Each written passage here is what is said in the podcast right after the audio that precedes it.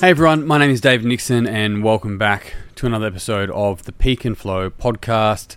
Today it's how to do the work, which is a very nuanced and complex topic. So I'll do my best to simplify that in the coming minutes. I think there's actually Nicole Piera, is that her name? The holistic psychologist on the old Instagram. I think she has a book called How to Do the Work. This isn't in reference to that book. I'm not sure what she's referencing specifically, and I will not pretend to know, although I don't mind some of her work. It's useful, and I mean, like, she just uses a medium such as Instagram, which is hard to get to complex subjects, and which is interesting because a lot of the time people can get criticized for the content that they're putting on Instagram, although Instagram, the type of content and delivery is literally meant to be insightful. So if you could imagine 4 levels of learning something, right? Insight, instruct, install, and integrate. Insight, instruct, install, integrate.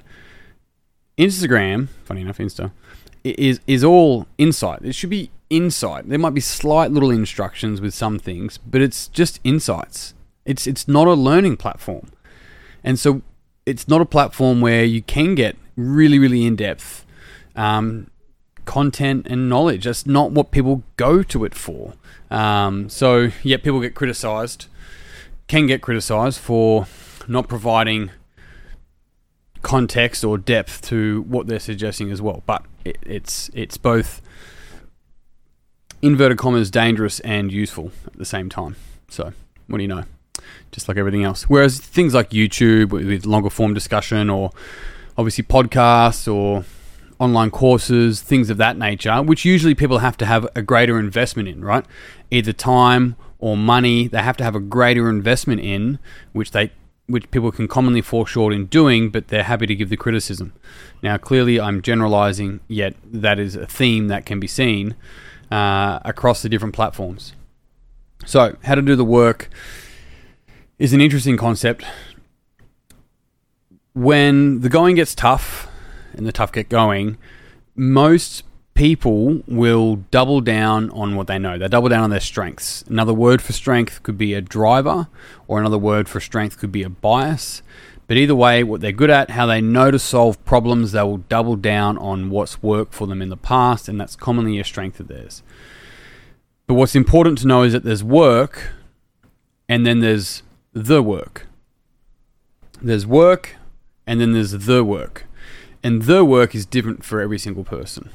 Within reason, there's usually some consistencies between a couple of different individuals, but the delivery or the offer for what work will always be somewhat individualized, even though there's similarities. Sounds like most other trainings, hey? Pretty funny.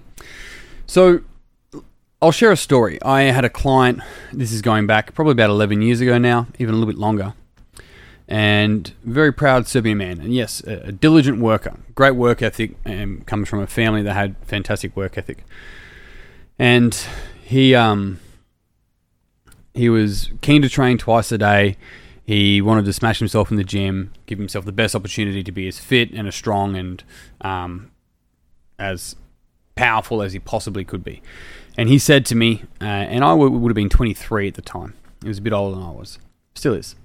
And he said to me, I'm willing to work hard. I'm willing to come in here, you know, you tell me what to do and I'll fucking smash it. I'll you know, put as much effort in as I possibly can. He goes, I'm not afraid of hard work. I just couldn't be bothered in getting in the kitchen. It's just deal with the food side of things. It's just not interested in that. It really is that work there that I find uninteresting, but I'm willing to do the hard work. I'm willing to do the hard yards, getting here at 5 a.m. in the morning and get going and so forth. I pause in reflection to his response or his information that he wanted to share with me. And I simply said, it sounds to me like you are afraid of hard work. Very proud Serbian man. He's like, mate, I told you, I'll be in here twice a day for 2 hours a day, no worries, no problems. I'm not afraid of hard work. And I'm like, that's not hard work to you. That's your standard. That's just work. That's standard. Hard work for you is getting in the kitchen.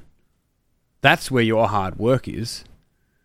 And it sounds to me like you're afraid of that. And afraid may not have been the right word, but it stopped him in his tracks, and he could sort of reframe how he was actually seeing work. To him, work was rolling up the sleeves and getting shit done. And he didn't do that in the kitchen. Maybe it was a cultural thing, something along those along that nature. But either way, there's work and then there's the work. And so his potential wasn't in doubling down on his strengths. His potential was finding a solution to the area where he was avoiding. Which brings to another quote, which I remember hearing. Is it Chris Williamson? He's sort of just popped his head up on the good old podcast circuit recently. Modern Wisdom, I think, is his. And he... a video when I did the rounds of him quoting, and I can't remember who he was quoting, but he simply said, "The magic you are looking for is in the work you are avoiding." That is the same thing as my message. There's work and then there's the work. The magic you are looking for is in the work that you are avoiding. If you go back, there's an older parable which simply says, "In pursuit of the Holy Grail, where should I enter the forest?" And the answer to that question is, at the part that seems most darkest to you. I'm pretty certain that's a Joseph Campbell reference, or at least his quote.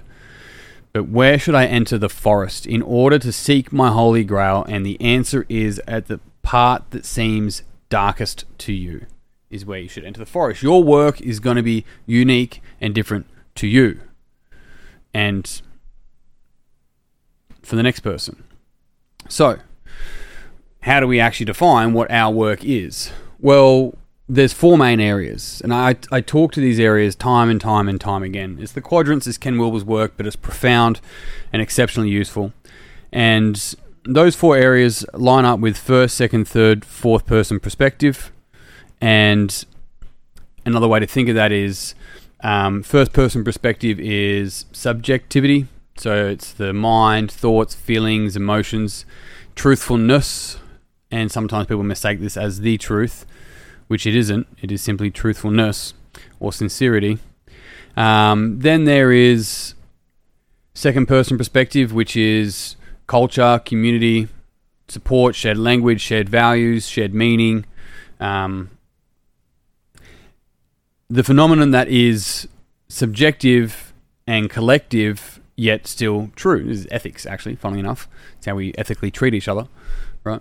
So this space here is actually known as second person, and these become very important for a whole variety of reasons. But then there's third person perspective, which is actually quite objective. This is factual. This is the physical body. This is habits, behaviors, traits, things that are measurable, that we can actually see and define and measure. And so that becomes very important because our ability to hold equal value to what is subjectivity or subjective in nature and objective in nature is really, really powerful. The difficulty is that we're living in a time where a lot of people will attempt to hold such high value and objectivity in the face of subjectivity, not realizing that the value that they're actually holding on objectivity is subjective. It's an interesting conundrum. So then you have fourth-person perspective, which is systems, the environment, plans, processes, procedures, things of that nature. So commonly, people will have a strength in one of these areas. And this is what I mean when I say people will double down on their strengths. So if somebody's really good at objective fact, getting things done, that's third quadrant, then in relationships, sometimes they're trying to do the work of a relationship rather than actually stopping and actually asking questions of the other person and just shutting the fuck up and listening. So they may struggle with second person, and so they're in their mind, their solution is to try and do more things for them, as if they go, that's what I would want done for me, so I'll just do that, rather than actually checking in with the other person, being like, what's the best way for me to support you? And then shutting up, listening for the answer, and actually going through and following through on that. That would be someone expanding their potential and developing an area where they may otherwise not hold a strength. That's a small example of how doubling down on your strengths fundamentally bottleneck your ability and your potential and probably what you're trying to actually move towards. funnily enough, which might be, in this case, if you're trying to do your relationship, then still a greater connection and greater closeness of your relationship. So I'm going to ask you a question, and there's going to be four answers. And I want you to think about which one you relate to the most. Now, this is actually a little quiz. It's part of a little quiz. The coaching room is where I got this quiz from. It's called a native perspective test. I'm asking you one. There is 8 questions normally, and it usually will give an indication of what someone's driver may be. One question commonly won't do that, but it's simply just a small example of what you may lean into, whether that's a driver in subjectivity, first-person perspective, intersubjectivity, or culture, community, second person, a we space, or objectivity, third person, physical body, behaviors, traits, or fourth person, systems, procedures, the environment, so forth.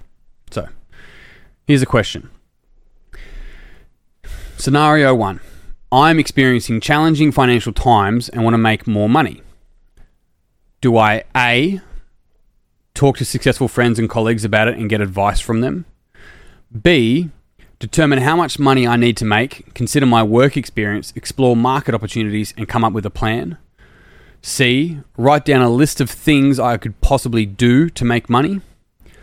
Or D, consider the types of things that I'm passionate about and think about how I could make money doing them. Read through it again. Scenario 1, I'm experiencing challenging financial times and want to make more money. Do I A, talk to successful friends and colleagues about it and get advice from them? Determine how much money I need to make, consider my work experience, explore market opportunities, and come up with a plan. C, write down a list of things that I could possibly do to make money. Or D, consider the types of things that I'm passionate about and think about how I could make money doing them. Right. Which one do you align with the most? A, B, C, or D? A, talking with friends. B, determine how much money they need to make, consider work experience and market opportunities, come up with a plan. C, write down a list of things that they can do. Or D, consider the types of things that they're personally passionate about and think about how to make money doing them. Right.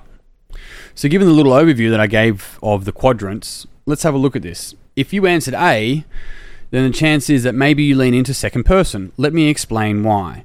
I'll talk to successful friends. Straight away, there is a collective and sharing. I'll talk to successful friends and colleagues about it to get advice from them. I'm reaching out to other people. That's a second person collective idea. They're not going in. They're not looking at it objectively. They've gone out to a second person. Response B, I would determine how much money I need to make, coming up with a plan, consider my work experience, that's previous experience, explore market opportunities. Exploring market opportunities is a collective out there. It is a collective objective. And come up with a plan, procedure, right? That's a fourth quadrant. So if response B was your answer, then maybe you lean into more of a fourth quadrant. And then response C, I would write down a list of things that I could possibly do to make money. The answer there is in the doing, right? Doing is all third quadrant. This is about energy, this is energetics, this is moving, this is let's get things done, this is what's the behaviors, what's the objective. I would write down a list of things, a little bit fourth quadrant, but that I could possibly do to make money. There's your third quadrant. And then response D, I would consider the types of things that I'm passionate about and think about how I could make money doing them. That is a first person response, right? What am I passionate about? And then think about how I can make money doing them. So there's a quick way that you can see a simple question can expose the way that people may lean into how they solve problems. First, second, third, fourth. Now, you can do all of these things. They're actually all beneficial, neither necessarily one more than the other. The thing about this is going, where is your work? Your work is likely to be in the one that you related to the least. Your work is likely to be in the one that you related to the least. And because of that, it means that in other areas of your life, you may also lack the capacity to lean into your first or second or third or fourth quadrant, which means that, once again, you're missing a perspective. We all are. There's nothing bad about that. It means that there's more potential in you, it means there's more capacity into you. And that's what we want to tap into so we can develop a greater perspective and start to have values rather than values have us. It's exceptionally important factor that we want to make sure we're considering. So here's a way to go about it is based on which response you related to the least, go find a coach, a resource, a mentor, a training, whatever the case might be in that skill set. Somebody that's really good at relationships or somebody that's really good at helping you understand why you do what you do, the meaning making. Somebody that's going to hold you accountable. Somebody that's going to teach you the systems and the frameworks for how to go into a marketplace. Find a coach, a resource, or a training in that area and develop that. Now, to begin with, you're going to be codependent. You're going to be codependent on the teacher, whoever the teacher is. But over time, and especially if they're a good teacher, especially with education and love, which really is education and space, you will develop to become dependent, independent, and interdependent in that space. And in doing so, we start to broaden our skill set and start to really allow ourselves to lean right into our potential by developing what we're missing. And funnily enough, we can fundamentally double down on our strengths in doing so. And so the capacity here is you have to be willing to be a beginner again. And it's okay. As an adult, it is okay to be a beginner at something that you haven't put a lot of attention into it because you become a master in something else. But becoming a master in one particular thing has left you not a master of your own life. It's kept you codependent in certain ways. And that's okay. But now you know, so now it's time to do something about it. And on that note, team, I'm done. Thank you very much for tuning in. If you enjoyed this podcast and you found it useful, it would mean the world to me. If you pass it on to someone else that you think would also find it useful. If you want to find out about any of the programs and courses we run or the upcoming retreats and trainings, you can find out more at peakandflow.com.au. But until then, that's me done. I'm out. Peace and pizza. I'll see you soon.